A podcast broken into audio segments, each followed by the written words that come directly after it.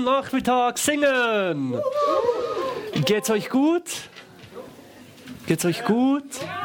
Oh, seid ihr sogar da, sehr schön. Mir geht's so halb gut. Ich habe noch recht, äh, echt viel Jetlag und irgendwo bin ich noch nicht ganz fit. Also eigentlich gehöre ich ins Bett. Ich bin echt, äh, habe eine stumme, stumme Birne. Ich weiß nicht, das letzte Mal als ich so sturm war ohne Alkohol, hat es, glaube ich, noch nie gegeben. Also ich bin echt ein bisschen dizzy heute, äh, aber nichtdestotrotz freue ich mich, dass du den Weg hierhin gefunden hast und dass wir heute zusammen ein weiteres Thema in unserer Serie Output anschauen können. Bevor wir ins Thema Großzügigkeit einsteigen, möchte ich dir äh, kurz ein wenig nochmals den Background geben. Wobei geht es beim Thema Output? Output, schönes englisches Wort, steht für den Ausfluss, das Resultat unserer Gemeinde. Wir haben uns gefragt, wann sind wir als Gemeinde erfolgreich? Das eine, du kannst die Quantität messen, wie viele Menschen kommen in die Welcome Group, in die Small Groups, an den Celebration, wie viele Leute können wir taufen. Und, aber was bleibt, ist die Quantität. Und Output ist eigentlich die Antwort auf die Frage, was ist das quantitative Resultat von der Gemeinde? Das ist insofern sehr interessant, spannend und wichtig für dich persönlich, weil das die quantitative. Ja, danke. Gute Zuhörer hier. Das qualitative Resultat der Gemeinde ist schlussendlich deine Beziehung zu Jesus. Das ist unser Ziel dir zu helfen, eine Beziehung zu Jesus aufzubauen. Und deshalb ist die Output-Serie so spannend für dich persönlich, weil du daran schauen kannst, wo stehe ich qualitativ in meiner Beziehung mit Jesus? Wo, wo gibt es Dinge, wo ich sagen kann, hey, super, da bin ich auf einem guten Weg, darin will ich wachsen, weitergehen? Oder wo merkst du, da habe ich noch so viel Potenzial? Und wenn du die letzten Wochen regelmäßig da warst und auch äh, die, die Outputs angeschaut hast, dann merkst du, die sind alle so formuliert, dass du nie fertig bist. Es gibt nicht die Leute, die haben den Output und es gibt die, die den Output nicht haben. Wir alle sind dran, in unserer Beziehung mit Jesus zu wachsen. Eine Beziehung ist nie am Ende. Wenn eine Beziehung am Ende ist, dann ist eben die Beziehung am Ende. Verstehst du? Aber du bist in einer Beziehung nie am Ende. Das geht immer weiter. Und hoffentlich bist du auch mit deiner Beziehung zu Jesus nie am Ende. Dass die immer wie mehr wachsen darf. Einer der sieben Aspekte des Outputs ist Großzügigkeit. Und wir wünschen uns, dass jeder in unserer Gemeinde seine Zeit, seine Gaben und auch sein Geld in die Gemeinde, seinen Ressourcen entsprechend in die Gemeinde investiert und das mit zunehmender Freude. Und genau darüber möchte ich predigen. Und wenn dir das jetzt zu schnell ging, kannst du das Ganze, was ich jetzt auch erklärt habe, auch noch auf unserer Homepage nachschauen. Wir haben extra für diese Serie eine Homepage eingerichtet, output.icf-sh.ch. Ich möchte dir wirklich empfehlen, da unter der Woche mal drauf zu gehen. Du kannst kurz schauen, da findest du neben den Outputs unsere Ziele, Werte und auch die Strategie. Und jede Woche wird der aktuelle Output hochgeladen. Jetzt das Thema großzügig ist jetzt online. Da findest du verschiedene Angebote, Bücher, Filme, Podcasts zu diesem Thema und auch nochmals den Output formuliert, wie ich es soeben gesagt habe. Jeder setzt seine Ressourcen, Zeit, Geld und Gaben entsprechend seiner Kapazität zum Wohle der Kirche und seinem Umfeld mit zunehmender Freude ein. Das wünschen wir uns in jedem einzelnen Leben. Da möchten wir dir helfen und wir sind davon überzeugt, dass Jesus unter anderem auch diese Frucht der Großzügigkeit in deinem Leben hervorbringen möchte. Ich bete noch zum Anfang und dann gehen wir in den Output Großzügigkeit rein. Ist gut. Seid ihr mit mir? oh, ein Come on, kann ich noch mal ein Come on haben? Wisst ihr, es tut gut, wenn ich nicht so viel Energie habe, dann, dann müsst ihr, ihr müsst mir jetzt noch äh, so Energie geben, so, okay? Also, come on. Jetzt, jetzt beten wir und dann predigen wir. Ist gut. Sehr schön, sehr schön. Come on, sehr schön. Jesus, guten Tag. Ich danke dir, dass du der bist, der da ist, Jesus. Ich danke dir, dass du mitten unter uns bist, Jesus, und uns so persönlich kennst und liebst, Jesus. Ich danke dir, dass du ein so großzügiger Gott bist, dass du ein Geber bist und dass du nicht darauf schaust, was wir dir zu geben haben, dass du uns annimmst, sondern dass du der bist, der, obwohl wir es nicht verdient haben, uns beschenkst. Und Jesus, ich bitte dich, dass das heute einmal mehr nicht an unserem Herz vorbeigeht, sondern dass du uns die Augen öffnest für den Reichtum, den wir in dir haben, wie beschenkt wir sind. Und dass wir das so erkennen dürfen, auf so eine tiefe Art und Weise, dass wir so ergriffen sind von diesem Beschenktsein von dir, dass wir nicht anders können, als dies weiterzugeben, Jesus. Und vergib uns, Jesus Herr, wo wir selbstsüchtig sind, wo wir blind sind für das, was du uns gegeben hast und wo wir Dinge für uns behalten und einen, ja, nicht einen großzügigen Lebensstil pflegen. Und hilf uns, Jesus, wirklich großzügig zu sein. Amen. Amen. Großzügigkeit ist ja so eine Sache, oder? Es kamen mal zwei Pfarrer zusammen und die haben über ihren großzügigen Umgang mit der Kollekte gesprochen. Der eine hat gesagt, weißt du, mit der Kollekte sehe ich das sehr großzügig. Ich mache so, dass die Münzen, die gebe ich dem Herrn und die Scheine, die behalte ich für mich. Der andere sagt, ja, finde ich sehr, sehr gut. Ich habe noch viel einen besseren Weg gefunden. Ich bete immer, oder, über den Kollektenbecher. Und dann sage ich, Jesus, was immer du haben willst, sei dein. Und dann werfe ich den ganzen Kollektenbecher in die Luft und was dann runterfällt, ist mich. Ich wünsche mir, dass du großzügig bist, aber nicht auf diese Art und Weise. Ich glaube, Großzügigkeit hat sehr viel damit zu tun, Ja zu sagen. Ja zu sagen zu dem Geschenk, das Gott dir gibt. Ja zu sagen zu dem, was, was Gott mit und für dich ist. Und das ist auch mein Wunsch heute. Ich habe dir vier Ja's die ich dir heute mitgeben möchte. Vier Ja's. Könnt ihr mal alle Ja sagen? Ja. Und jetzt viermal. Ja, ja, ja, ja. Vier Ja's schauen wir heute an, und zwar sind es die folgenden vier. Ja's. Ah, nochmals, zwar die folgenden vier? Ja's. Sehr schön. Also, wir schauen heute das ja. zur Abhängigkeit an, das ja. zum Nehmen, das ja. zu den Nein Möglichkeiten und das ja zu deinem Leben. Ja, das macht ihr sehr gut. Sehr schön. Ja zur Abhängigkeit, zum Nehmen, zu deinen Möglichkeiten und das Ja zum Leben. Mein Wunsch ist, dass du mit diesen vier Ja's in deinem Herzen heute hier rausgehen kannst. Das erste Ja, Ja zur Abhängigkeit. Das bedeutet Demut. Das Gefühl der Abhängigkeit ist kein schönes. Wir alle möchten unabhängig sein möchten machen, was wir können, was wir auf dem Herzen haben, selber unser Herr sein, selber befehlen. Und ganz besonders die Finanzen, aber auch Gaben. Wenn du sehr begabt bist in einem Bereich, können dir das Gefühl vermitteln, unabhängig zu sein, selbstständig zu sein. In der Bibel gibt es sehr viele Verse zu Reichtum, Unabhängigkeit, Abhängigkeit von Gott. Für mich ein Schlüsselfest ist im 1. Timotheus Kapitel 6, Vers 7 zu, äh, zu finden. Und da schreibt der Paulus dem Timotheus folgendes. Schärfe, schärfe denen, die in dieser Welt zu Reichtum gekommen sind, ein, schärfe denen, die in dieser Welt zu Reichtum gekommen sind, ein, dass sie nicht überheblich sein sollen. Und ihre Hoffnung nicht auf so etwas Unbeständiges wie den Reichtum setzen, sondern auf Gott. Denn Gott gibt uns alles, was wir brauchen. Gott gibt uns alles, was wir brauchen. Und das nicht beschränkt oder wenig, in reichlichem Maße. Er gibt es uns in reichlichem Maße und will, dass wir Freude daran haben. Ich möchte diesen Vers mit dir genauer anschauen. Erstens, wen betrifft es? Jeden, der in dieser Welt zu Reichtum gekommen bist. Du und ich, wir sind Europäer, Deutsche, Schweizer, whatever oder Zugezogene, aber wir leben in diesem Land, auf diesem Kontinent. Und das heißt, du bist in diese Welt zu Reichtum gekommen.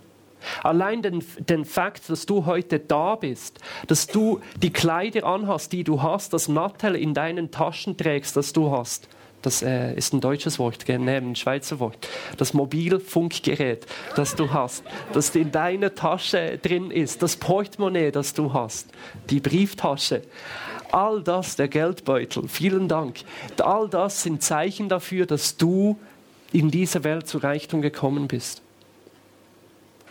Und überheblich bist du dann, wenn du denkst, Du alleine hast es geschafft. Überheblichkeit ist diese Unabhängigkeit gegenüber Gott. Und es ist so, wenn du reich bist, in Finanzen, aber auch in Gaben, dann kommt dieser Gedanke, ich kann es selber besser. Ich habe es mir verdient. Ich habe, das ist mein Geld, das sind meine Gaben. Ich schaffe es alleine. Und es ist das, woran Deutschland, auch die Schweiz, ganz Europa leidet. Das arrogante Denken, wir könnten es alleine. Wir hätten das Leben alleine im Griff. Wir haben es selber verdient. Wir sind selber gut. Und es ist gut so. Wir sind die Chefen. Und Leute, das ist Überheblichkeit. Und ich bin da, um dir einzuschärfen, dass du nicht überheblich sein sollst. Wie bist du auf diese Welt gekommen? Ohne Geld. Wie wirst du von dieser Welt gehen? Ohne Geld. Deine Talente, deine Gaben, nichts hat dich auf diesen Planet gebracht und nichts wird dich von diesem Planet bringen. Es gibt Dinge in diesem Leben, da bringt kein Geld, all deine Gaben nichts mehr.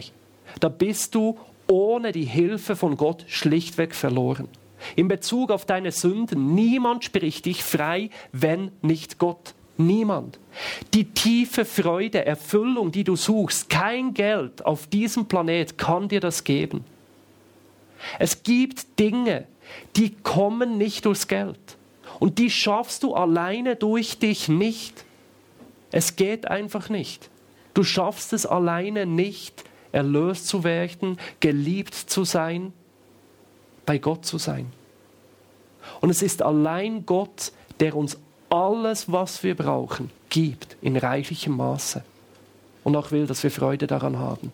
Das ist die gute Nachricht in Jesus, dass wir alles, was wir haben, alles, was wir brauchen, dank Jesus haben.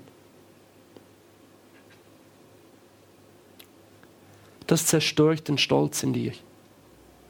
Verstehst du, es hat für den Anspruch, alles selber im Griff zu haben, vor Gott keinen Platz. Das Ja zur Abhängigkeit ist nicht nur der erste Schritt zur Großzügigkeit, nein, es ist der erste Schritt eigentlich zu allem, was Gott in deinem Leben machen kann. Dem Stolzen widersteht Gott, weil der Stolze ist der, der überheblich ist und sagt, ich kann es selber. Und allzu oft füttert genau das Geld, füttert der Reichtum genau diese Lüge, ich kann es selbst. Und das stimmt nicht. Du in dir, du aus dir alleine bist verloren. Und du brauchst Gott. Und das braucht diese Demut, zu sagen, Gott, ich kann nicht mehr.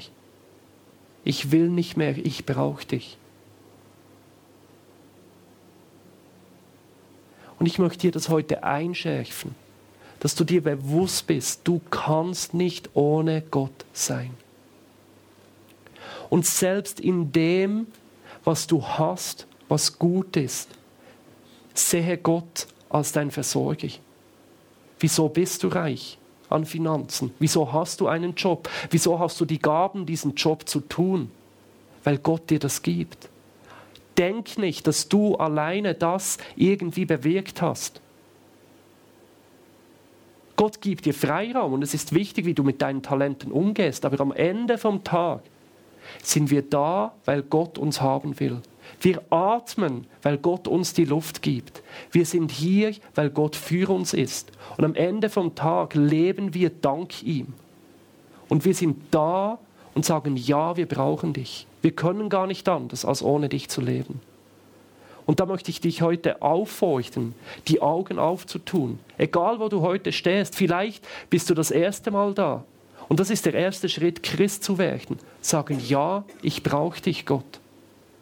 Und wenn du schon Christ bist, wieder zurückzukommen an den Kern deines Glaubens, deines Lebens. Du lebst wegen und für Gott diese Demut zu sagen, Gott, ich brauche dich, ich bin abhängig von dir. Wenn wir uns öffnen, dann beschenkt uns Gott. Wenn wir sagen, Gott, hier bin ich, ich brauche dich, dann kommt er und beschenkt uns. Hast du schon mal jemand versucht einzuladen? Das ist in den Breitengraden hier nicht so einfach. Ich kenne das halt vor allem aus der Schweiz, aber wenn du in der Schweiz jemand einlädst und sagst, ich zahle das für dich, wenn du was trinken gehst, dann, dann gibt es immer Ghetto. Wenn du sagst, ich zahle das Getränk, nein, nein, nein, nee, ich zahle, nee, ich zahle, ich zahle, ich zahle, ein riesen Hin und Her, oder? Eine riesen Diskussion, wer jetzt die Rechnung zahlen darf, oder? Und wenn du dann so richtig penetrant gesagt hast, heute zahle ich, sagt der andere, ja, das nächste Mal zahle ich dann. Keiner kann einfach sagen, ja, danke.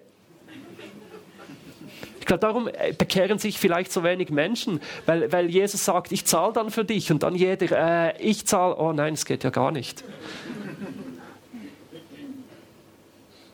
Im Englischen gibt es so einen guten Spruch, don't argue with the blessing. Diskutier nicht darüber, wenn du gesegnet wirst. Und das ist mein zweites Ja.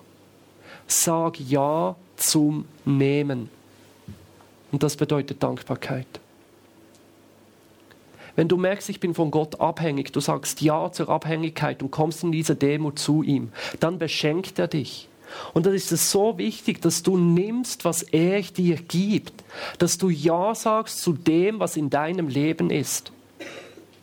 Und das tust du, indem du dankbar bist. Dankbarkeit ist nichts Einfaches.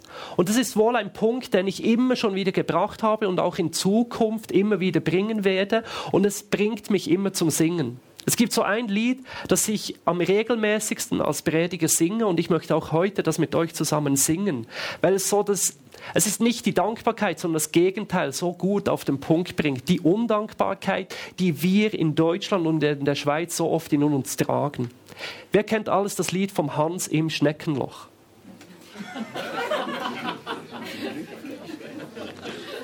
Also, dann lernen wir jetzt das zusammen. Interkulturelles Training. Hans im Schneckenloch. Also zuerst der Text und dann gesungen. Ist gut? Hochdeutsch. Wir sind in Singen, da gibt es nichts anderes als Hochdeutsch, oder? Der Hans im Schneckenloch hat alles, was er will.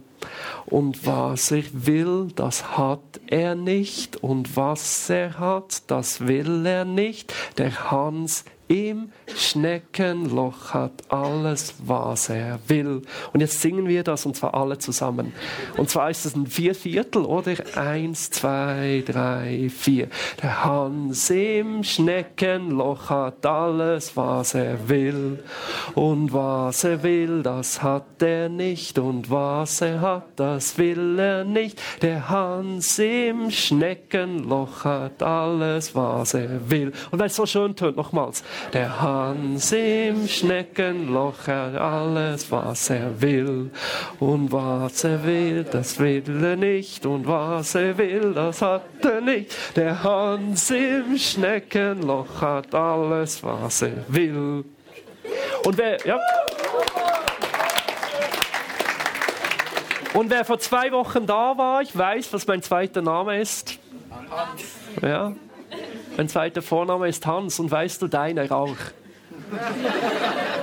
Ist doch so. Wie, wie, wie, oft sind wir da und haben, was wir nicht wollen und wollen, was wir nicht haben und sind einfach sowas von unzufrieden. Und sagen, und dann, dann, dann ist dann praktisch jeder gläubig. Gott, wieso ich nicht? Ne? Da muss Gott immer hinhalten. Ich habe nicht genug, das reicht nicht und sowieso nicht. Und, äh.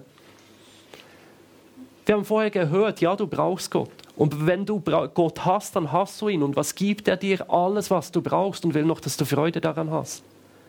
Das Problem ist, dass wir das so oft nicht sehen. Es gibt eine spannende Geschichte im Neuen Testament. Da ist Jesus vor Tausenden von Menschen und alle haben Hunger. Alle maulen, oh, es gibt nichts. Und seine Jünger sagen zu Jesus, Mann, was läuft? Wir müssen denen Essen zu geben und wir haben nichts. Kannst nachlesen in Markus 6. Und was sagt, was macht Jesus dort? Er fragt sie, wie viele Brote habt ihr? fragt er sie zurück. Geht und seht.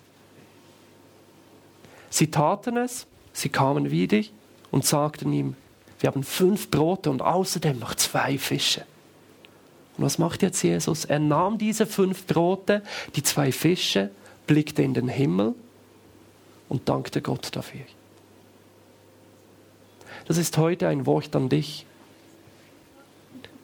Gott fragt dich nicht, was willst du? Gott fragt dich, was hast du?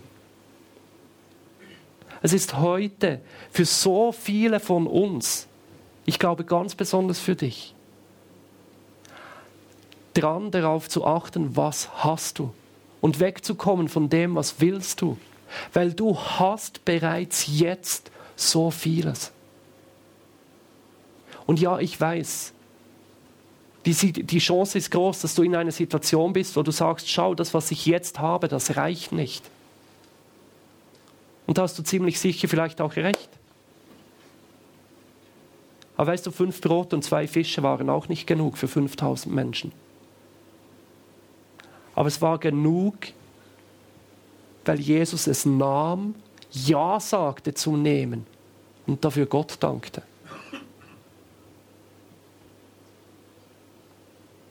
Wie viel Zeit hast du? Geh nach Hause, schau deine Agenda an und schau, was hast du für Zeit. Meine Agenda ist rappelvoll. Aber ich finde immer wieder Zeit, wenn ich hinschaue und Gott Danke sage für die Zeit, die ich habe. Wie viel Geld hast du? Schau dein Budget an, sag Danke für das Geld, das du hast. Bist du dir bewusst, wie viel das du hast, wo du es ausgibst? Geh hin und sieh nach, schau an, was du hast. Was für Talente hast du? Sag Ja zu diesen Talenten.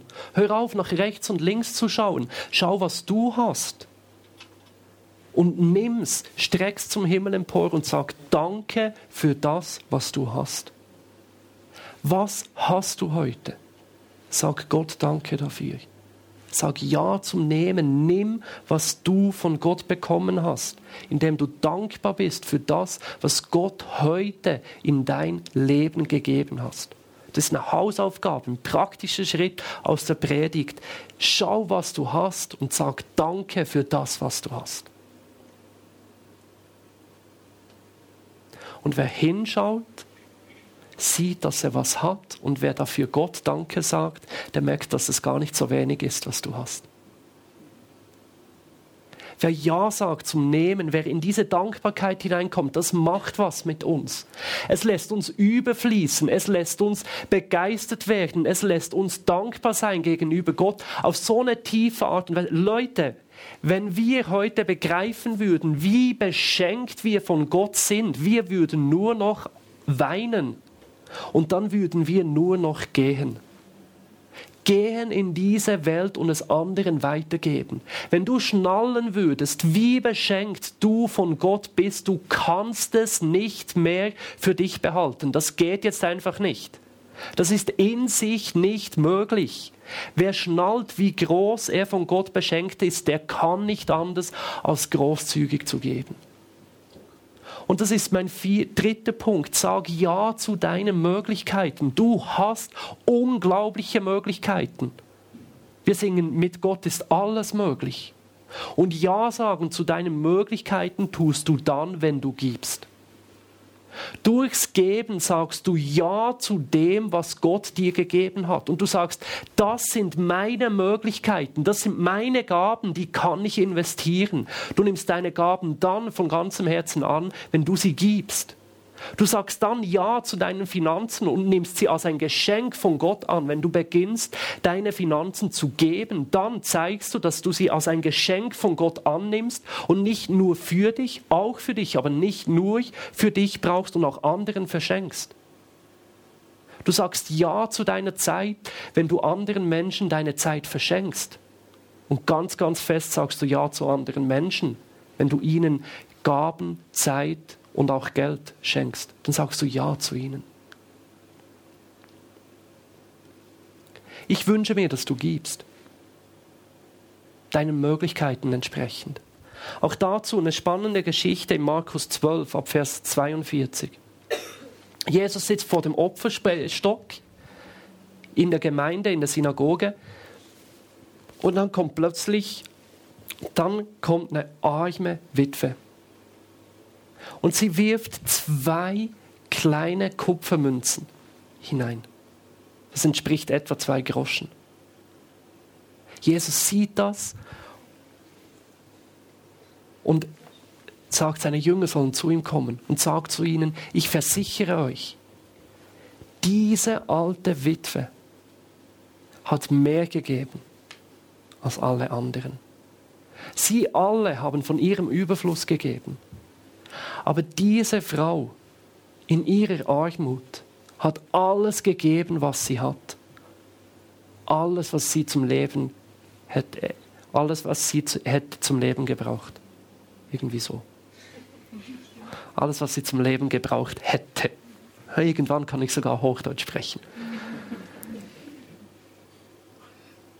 Ein paar Ansichten zu äh, Blickwinkel zu, die, zu, zu dieser Bibelstelle. Erstens Jesus. Er sieht, was wir geben. Er sieht, was wir an Zeit investieren. Er schaut darauf, was, was wir, wie wir Finanzen investieren. Und er misst uns nicht an der Höhe des Betrages. Für Gott ist es nicht, wo der Erste, der 100.000 Millionen in mein Reich investiert, das ist der Größte, krass. Er sieht nicht die Beträge, er sieht viel mehr unser Herz. Und er weiß, was es für dich bedeutet, was du investierst. Er sieht diese Witwe und er weiß, dass das alles war, was sie hatte. Und das berührt sein Herz. Zu sehen, dass jemand alles hingibt und sagt, schau in diesem Moment, sagt die Frau, und ich habe keine Ahnung, wie ich die nächste Woche überlebe. Und es ist nicht das Geld, das mich ernähren wird nächste Woche. Es ist allein noch Gott. Ich habe nichts anderes. Und wenn Menschen so all in gehen, alles loslassen und sagen, Gott, du bist, auf dich vertraue ich ganz, das berührt Gottes Herz. Weil verstehst du, wir können so viele Lieder singen und bla bla bla, predigen und Zeug und Sachen. Was zählt, ist der Alltag. Was zählt, ist dein Portemonnaie. Das zählt echt. Dort zeigt sich dein Herz, ob du wirklich an die Dinge glaubst, die wir hier erzählen, ob du so lebst. Wenn du sagst, schau Gott, ich vertraue dir ganz. Und es ist nicht der Betrag, der, den es ausmacht, sondern es ist das ganz persönlich, wie viel das du hast, deine Ressourcen entsprechend. Und darum ist das für jeden anders, was, was Geben äh, dran ist, was, was, was es bedeutet, was, was Gott äh, von dir möchte. Nicht für jeden sind 1000 Euro gleich viel. Für den einen ist das ein Teil von seinem Überfluss, vom anderen ist das mehr als die Hälfte oder sein ganzer Monatslohn. Und schlussendlich geht es um, ums Herz und Gott sieht unsere Ressourcen und er möchte, dass wir unseren Ressourcen entsprechend geben. In einem Herzen, wo wir ihm vertrauen, mehr als unserem Geld. Das Zweite, was in dieser Geschichte auch mitschwingt, ist eine Frage an das System. Wie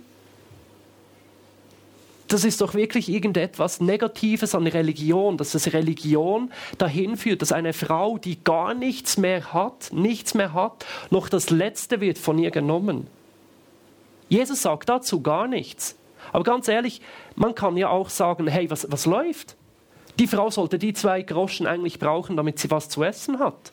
Und vielleicht hat die noch religiöse Vorstellungen, sie muss jetzt was geben, sonst ist noch Gott auf sie böse. Und so Gedanken sind im Fall angebracht, weil Religion sehr oft dazu, genau zu solchen Dingen führt. Christliche Religion, so oft haben, hat die Kirche armen Witwen mit Angst noch die zwei letzten Münzen aus der, aus der, äh, aus der Tasche gezogen.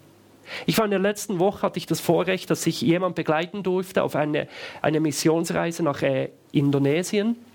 Und in, in, dort, das ist crazy, wir waren auf Bali, das ist äh, ein hinduistischer Teil. Indonesien ist sonst hauptsächlich muslimisch, aber auf Bali ist äh, das meiste hinduistisch. Unglaublich viele Altäre, überall steht irgendwie eine Figur und die sind zum Teil voll crazy. Also die Hinduisten, die sind kreativ. Für alles hast einen Gott, oder? Und dann dieser Gott, der ist dann hungrig. He? Dem muss dann immer, ab, immer abdrücken. Dinge hinlegen, essen, Sachen anzünden. Das, und das kostet.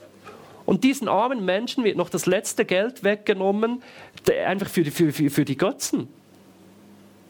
Bin ich froh, habe ich nur einen Gott und der ist sogar noch zufrieden mit mir, dank Jesus. Wenn du da tausend Götter hast und du weißt nicht mal, ob die gut mit dir sind und du musst jeden zufriedenstellen, das tut weh. Ganz besonders im Portemonnaie. Und das ist wie das, Das bringt Religion so oft mit sich, dass, dass es die Leute wirklich knechtet und allzu oft auch das Geld von den Leuten wegzieht. Und gleichzeitig bin ich in diesem Indonesien und treffe dort auf Leute, ein reicher Geschäftsmann, der war der Initiator für das Meeting, was wir dort besucht haben, der hat es auf dem Herz, dass kein Kind mehr hungern muss in der Welt. Und er äh, ist dran, eine, eine, einen Becher herzustellen. Die Amerikaner, die sind immer so groß, oder? Er nennt das Cup of Life. Und äh, dieser Cup of Life, das ist ein Sojagetränk und ein Biskuit drin. Und das sind alle Nahrungsbestandteile, ähm, das ein Kind an einem Tag braucht. Und er stellt das her und, und stellt es gratis zur Verfügung. Und es sind verschiedene Menschen zusammengekommen, die ganze Ge Gemeindenetzwerke leiten. Und dann haben sie darüber ausgetauscht, wie sie dann diesen Becher zu den einzelnen Kindern bringen können. Da waren Leute aus, aus äh, Indonesien da, aus den Philippinen, aus Ägypten, aus Zentralasien. Und auch wieder Menschen im Namen von Jesus, die zusammenkommen und Gutes bringen wollen. Und schau, Religion zieht manchmal negativ den Menschen das Geld aus den Händen, ja. Aber am Schluss vom Tag ist die Gemeinde die Hoffnung der Welt. Will Jesus Gutes tun. Und ich glaube, wenn wir zusammenstehen und uns investieren mit unseren Gaben, mit unseren Talenten und mit unserer Zeit, können wir viel bewirken. Und deshalb möchte ich dich ermutigen, dich zu investieren in die Gemeinde, aber auch in dein Umfeld. Dass du großzügig gibst in Gottes Reich. Weil schon im 1. 1. Korinther 12, 7 steht, jedem ist eine geistliche Gabe zum Nutzen der ganzen Gemeinde gegeben. Du wurdest beschenkt, damit es der Gemeinde gut geht und darüber hinaus auch dem Umfeld. Im Galater 6,10 heißt, solange wir noch die Gelegenheit dazu haben, lasst uns allen Menschen Gutes tun. Ganz besonders denen, die wie wir durch den Glauben zu Gottes Familie gehören. Lasst uns Gutes tun mit unseren Ressourcen. Uns als Familie investieren, dass die Gemeinde stark sein kann und über das hinaus, dass wir der Welt Gutes tun. Ich möchte Markus äh, auf die Bühne bitten. Er ist jemand, der mir ein Vorbild ist, was, äh, was äh, es betrifft, sich wirklich in die Gemeinde zu investieren und das wirklich umzusetzen, solange man noch Zeit hat. Herzlichen Applaus für den Markus.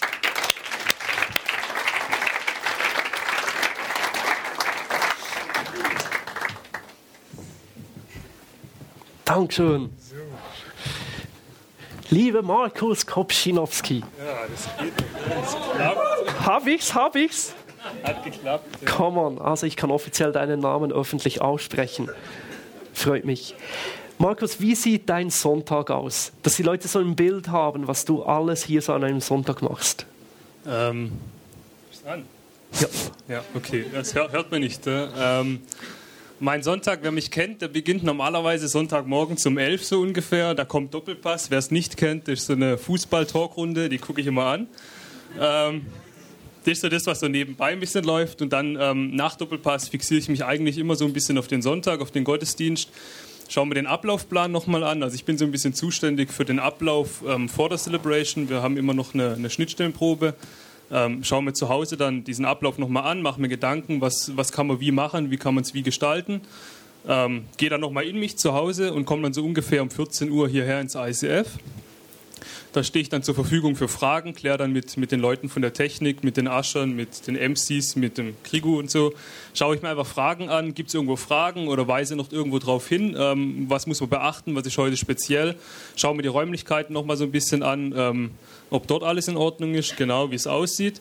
Und ja, dann fangen wir so um, um 15 Uhr ungefähr, fangen wir dann an mit der Schnittstellenprobe. Da gebe ich dann so ein Briefing. Ich ähm, sage den Leuten einfach, wie es vom Ablauf her aussieht, was kommt als erstes, worauf achten wir und was kommt als nächstes. Ähm, danach führe ich dann durch die Schnittstellenprobe. Also das heißt einfach, wir, wir, gehen das Ganze einmal durch. Also das, was wir jetzt hier sehen, das wurde davor schon einmal gemacht ähm, in der Kurzprobe. Und ja, ähm, ich gebe danach dann nochmal ein Feedback, dass man einfach gucken kann, ähm, was lief gut, was lief nicht so gut. Ähm, gebe einfach ein ehrliches Feedback und gucke, dass ich dann die ganzen Leute so ein bisschen pushen kann. Nochmal ein bisschen positiv ermuntern, genau, dass man dann einfach starten kann in die Celebration. Und danach gehen wir nochmal ins Gebet für den Sonntag und genau. Danach darf ich genießen, ja. Und das machst du alle sechs Wochen, einmal im Monat? Ähm, also derzeit eigentlich jeden Sonntag, ja, bis auf ein paar Ausnahmen. Ähm, also ich bin jeden Sonntag hier, genau. Wieso machst du das und was gibt dir das? Ähm, also früher war ich immer der Meinung, ich muss dazu sagen, ich bin erst so seit anderthalb, zwei Jahren im Glauben. Früher war ich der Meinung, der Sonntag ist mein Tag, wo ich aufladen muss. Ja. Ich bin berufstätig, studiere nebenbei noch ein bisschen. Ähm, und ich war immer der Meinung, dass ich Sonntag den, den Tag brauche zum Aufladen. Also ich war in keiner Gemeinde, in keiner Kirche ähm, und habe den Tag einfach nur mit ja, chillen, relaxen, einfach nichts gemacht zum, zum Aufladen. Ne? Und ähm, seitdem ich es mache, ja, also ich bin jeden Sonntag hier, bin jeden Sonntag hier aktiv ja, und muss doch ein bisschen was arbeiten. Aber ich sage, ich gehe irgendwie mit viel mehr Energie in die Woche rein ähm, mhm. wie davor, wo ich nichts gemacht habe. Ja. Von dem her ähm, ist das so ein Punkt. Der andere Punkt, warum ich es mache, ja, also ist hier die Atmosphäre. Mir gefällt es hier, Kirche am Puls der Zeit zu bauen. Seit einem Jahr bauen wir die. Ähm, ich bin sehr froh, dass ich da dabei sein darf, dass ich so diesen, diesen Grundschritt mitgehen darf, dass ich erleben darf, wie, wie Kirche gebaut wird.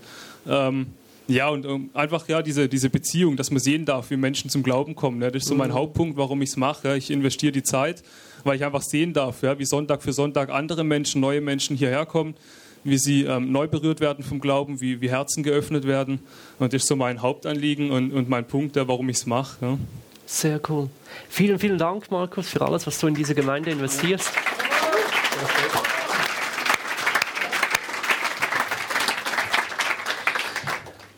Dazu möchte ich dich ermutigen, wirklich mit deinen Ressourcen entsprechend in die Gemeinde, aber auch in dein Umfeld Zeit, Finanzen und Talente zu investieren.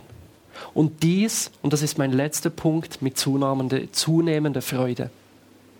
Sag Ja zu deinem Leben. Und ich glaube, das führt zu Glücksgefühlen. Und die sind wichtig beim Geben. Du kannst einfach, einfach so geben, aus Entschluss, so dich, mit mega viel Disziplin dich investieren und geben und geben und geben und geben und geben. Aber in deinem Herzen macht. Das nennt man dann Religion. Und ich möchte sehen, wie du gibst aus Freude. Nicht aus Pflicht, aus Angst oder weiß nicht, was deine Motivation ist, sondern dass du dies aus Freude tust, mit Begeisterung. Der David, der war ein Mann aus Leidenschaft. Der hat alle Psalmen geschrieben, der hat alles gegeben. Und er hat es mit Freuden getan. Er hat sich mit Freude in Gottes Reich investiert. Im Psalm 40 lesen wir, dass, dass er sagt, mit, Freund, mit Freuden, mit Freuden tue ich, was dir, mein Gott, gefällt. Deine Wegweisungen sind in meinem Herzen. Mit Freuden macht er alles, was Gott gefällt. Der Wille von Gott ist in seinem Herzen geschrieben. Er ist begeistert von dem, was Gott tut und Gott bewirkt. Das berührt ihn. Das, das will er. Und nicht einfach aus Pflichtgefühl mit einem Latsch, äh, ist das schwer und mühsam, sondern er investiert sich mit Freuden. Ich habe so viele Menschen gesehen, die irgendwo das Pflichtgefühl mitmachen, aber nach einem Jahr die Freude sinkt, umso mehr, dass sie sich in Gottes Reich investieren. Und wir wünschen uns, dass, dass du dich investierst, dass du gibst und dabei deine Freude zunimmt. Manchmal hast du ein Jahr, da kannst du nicht mehr geben an Zeit, Finanzen, es ist einfach das, was du hast, aber was wachsen soll, ist deine Freude. Ich durfte im Januar einem Geschäftsmann zuhören, der einen Input gemacht hat über Finanzen. Er hat diesen Input vor, all, äh, vor einigen ICF-Leitern gemacht und er hat gesagt, Leute, für mich der heiligste Moment in einem Gottesdienst, in einer Celebration, ist die Kollekte. Und er hat uns gesagt, manchmal ist meine Agenda so voll, dass ich kaum Zeit habe, in den Gottesdienst zu gehen. Dann fahre ich einfach hin für die Kollekte und gebe dort äh, und bin dort dabei. Das ist für mich der heiligste Moment. Und er hatte Tränen in seinen Augen und sagt, ich habe mich noch nie davon erholen können. Es berührt mich bis heute, dass ich mithelfen darf in Gottes Reich. Dass ich mich investieren darf und Gott mich braucht. Leute, dieses Herz wünsche ich mir. Dass ich mit Herzen geben darf vor Freude und dass ich es mit Leidenschaft tue. Und ich habe mich gefragt, wie komme ich zu dieser Leidenschaft? Ich möchte, dass die wächst in meinem Leben. Und auch hier, ich glaube, es ist eine Frage des Blickes. Wenn du mit Freuden geben willst, dann schau nicht, wenn du, schau nicht aufs Geld. Ich habe hier eine 2-Euro-Münzen, da ist ein Gesicht drauf. Der lacht nicht mal. Der zieht irgendeinen Stein. Und wenn ich den anschaue, dann macht es mich nicht glücklich. Wenn ich den anschaue, dann denke ich immer wie viel mehr, oh, this is my pressure. Dass ich den gar nicht mehr weggeben will. Ich schaue nur immer noch drauf und dann, dann kann ich nicht. Das Einzige, was ich noch schaffe, ist, mich Pflichtgefühl, es wegzugeben. Aber wenn ich aufhöre, auf, auf, auf das Geld zu schauen, auf, auch auf meine Zeit oder auf meine Talente und sage, oh, es kostet mich so viel, die wegzugehen, und ich schaue hin, wohin ich es gebe, weißt du, was ich dort sehe? Ich gebe Geld in diese Gemeinde und ich sehe heute dich. Und einige von euch kenne ich näher. Und ich kenne eure Geschichten in, aus den letzten Wochen und Monaten. Ich weiß, wie du dich verändert hast. Und ich weiß, dafür investiere ich mich.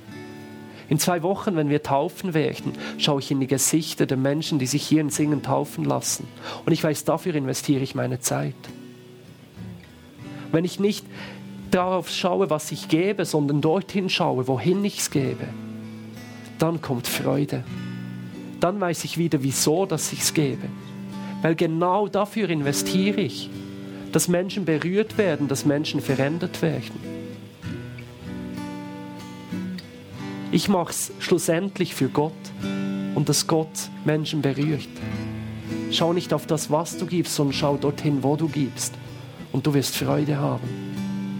Weil es rendiert sich, alles, was du hast, mit Freunden in Gottes Reich zu investieren. Und ich glaube, es ist ein Kreislauf, möchte ich dir am Schluss noch zeigen.